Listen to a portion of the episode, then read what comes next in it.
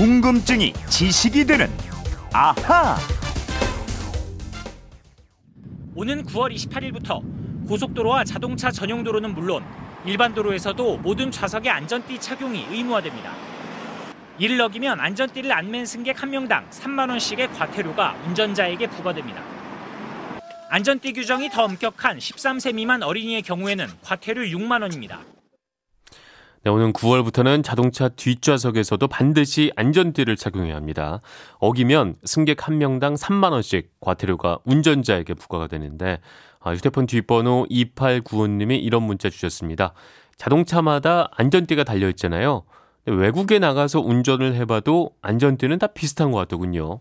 안전띠 세계 어디서나 공통인가요? 이런 문자인데 자, 자동차에는 안전띠 말고도 또 운전자와 승객의 안전을 위한 장치들이 무척 많이 있습니다. 오늘 그 궁금증 풀어보겠습니다. 궁금증 해결사 오승훈 아나운서 함께하겠습니다. 안녕하십니까? 안녕하세요. 오승훈 아나운서는 네. 안전띠 참 잘할 것 같아요. 하죠. 차 그렇죠. 타자마자 바로 하죠. 아 바로 합니까? 네. 뒷좌석에서도 하고 있습니까? 뒷좌석에서는 안, 합니다. 안 아. 했어요. 근데 이제 해야 되겠더라고요. 네. 예.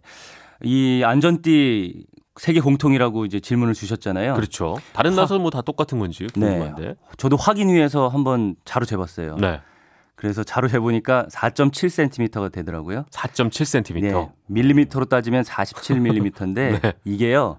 큰 차라고 해서 안전띠 폭이 넓은 것도 아니고 네. 경차라고 해서 좁은 것도 아닙니다. 아, 그럼 어떤 자동차나 안전띠 규격은 네. 4.7cm다 이거군요. 이유가 있을 것 같은데. 예. 벨트 폭이 이것보다 너무 좁으면은 자동차가 충돌할 때이 네. 띠의 압력이 몸에 집중돼 가지고요. 네. 다치기가 쉽고요. 아. 너무 넓으면 또 꼬이기가 쉽잖아요. 예, 꼬인 걸 그냥 그대로 하면은 불편하기도 하고 네. 오히려 더 위험해지기도 한다고 합니다. 그래서 4.7cm를 규격화해 놓았다 이거군요. 맞습니다. 지금은 자동차가 뭐 자율주행 자동차, 수소차, 전기차 이런 게 나올 정도로 발전을 거듭하고 있잖아요. 네. 그런데 변함없이 옛 모습을 유지하고 있는 것이 이 안전띠입니다. 음. 생각해 보니까 안전띠는 다 이제 대각선으로 가슴 쫙 이렇게 내려와서 네. 꽂잖아요. 그렇죠. 그것도 변함없이 늘 똑같은 것 같아요. 네. 이 처음에는 전투기 조종사를 위해서 이 안전띠가 고안이 됐는데 네. 20세기 초반이었어요. 그러다가 1950년대 들어서 자동차에 부착되기 시작됐습니다. 네. 이때는 이점식이라고 해서 고속버스나 비행기 탈 때 매는 방식 있잖아요. 그러니까 허리를 둘러서 음. 양쪽 오른쪽과 왼쪽 두 점에서 고정을 시킨다 해서 이점식이에요. 이점식이라고 하는군요. 네. 어. 그래서 이게 어, 좌석에서 이탈하는 건 막아줘요. 그쵸. 그런데 상체를 고정시키진 못하죠. 그렇죠. 상체가 갑자기 굽혀지거나 할 수 있는 거죠. 아. 그래서 사고 시에 허리가 젖혀지는 것을 막기 위해서 가슴을 고정시키는 3점식. 네. 예, 이게 1959년에 나왔고 이것이 세계 자동차의 표준으로 정착됐습니다. 그럼 고속버스 같은 것도 3점식으로 바꿔도 나쁘지 않을 것 같은데. 그렇죠. 근데 좌석이 너무 이렇게 바닥바닥 붙어 있고 네. 많잖아요. 그래서 어. 그거를 지금까지는 네. 뭐 이렇게 앞으로는 또 변화될 수도 있겠죠. 알겠습니다. 어쨌든 안전띠라는 게 60년 가까이 변함없이 네. 이제 운전자와 승객의 안전을 지키는 역할을 계속해서 해주고 있는 거죠. 예, 이제는 자동차의 필수적인 안전장치로 여겨지는 게 또 에어백도 있어요.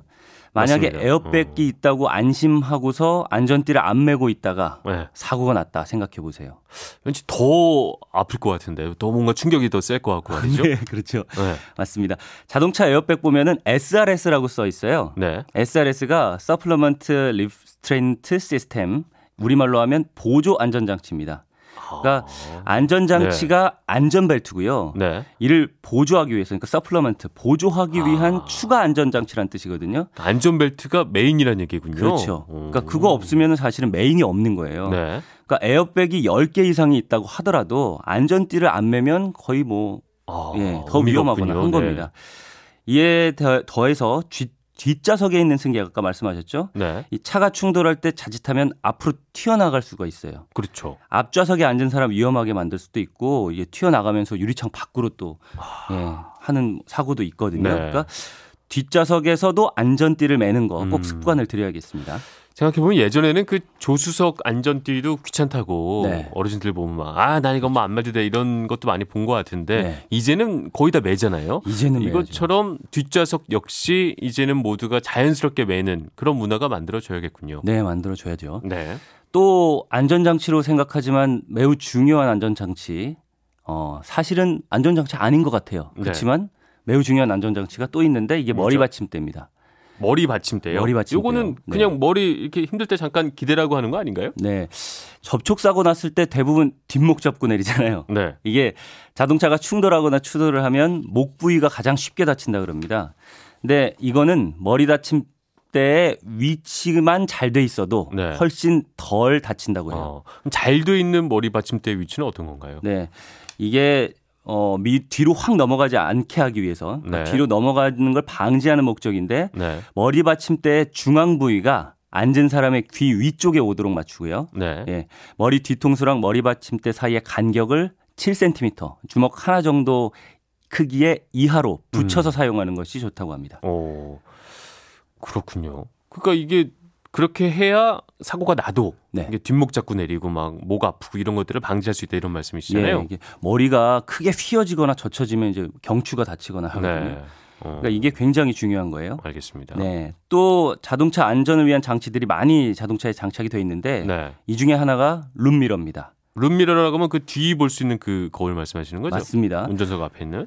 1911년에 처음 발명이 됐어요. 네. 제이콥 레비노라는 사람이 자동차 경주를 하면서 뒷차를 보기 위해서 아내가 가지고 있던 화장품 컴팩트에 붙은 거울을 단 것이 최초의 어. 룸미러라고 합니다. 네. 이걸 계기로 룸미러가 차량에 장착되기 시작했고요. 어. 뒤에 오는 차를 확인할 수 있는 역할을 하고 있습니다. 그럼요. 후진할 때도 이게 있어야지만 안전하니까요. 네.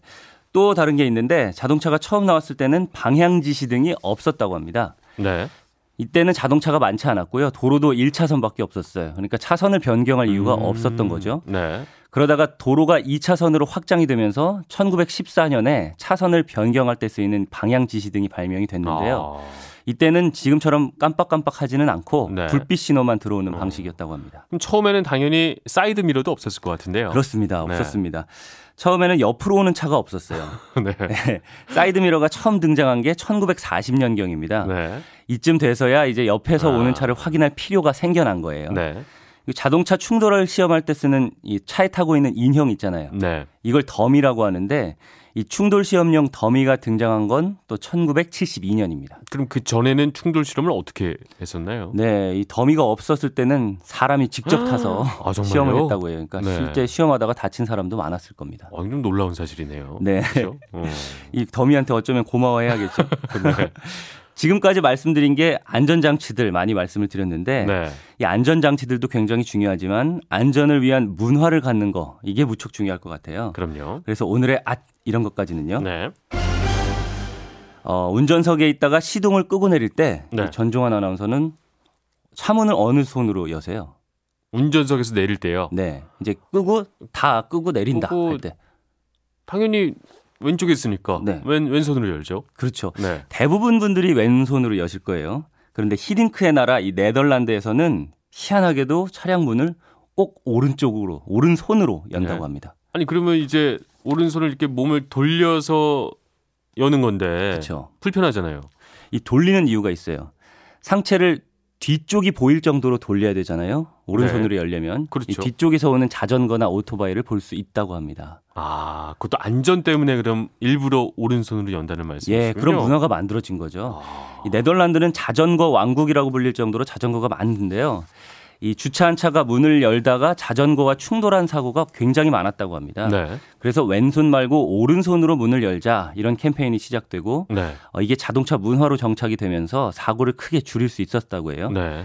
네덜란드 사람들은 이것을 Dutch reach라고 부르고 있습니다. 어. 이 Dutch reach 문화는 세계 여러 나라로 퍼져나가고 있습니다. 네. 그러니까 네덜란드식 reach라는 게 이제 그러니까 R로 시작하는 reach죠. 이제 그렇죠. 닿는 닿는 그죠. 거. 아, 네. 알겠습니다.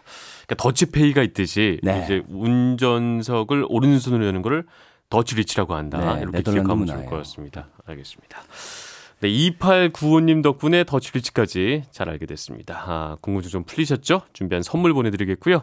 아, 이렇게 평소 궁금한 게 있는 분들 많으실 겁니다. 어떻게 하면 될까요? 네, 그건 이렇습니다. 인터넷 게시판이나 MBC 미니 아니면 휴대전화 문자 샵 8001로 보내주시면 됩니다. 네. 문자 보내실 때는 미니는 공짜지만 휴대전화는 짧은 건 50원, 긴 건 100원의 이용료가 있다는 거 알고 계세요? 네, 궁금증이 제시이 되는 아하 오승훈 아나운서였습니다. 말씀 고맙습니다. 고맙습니다.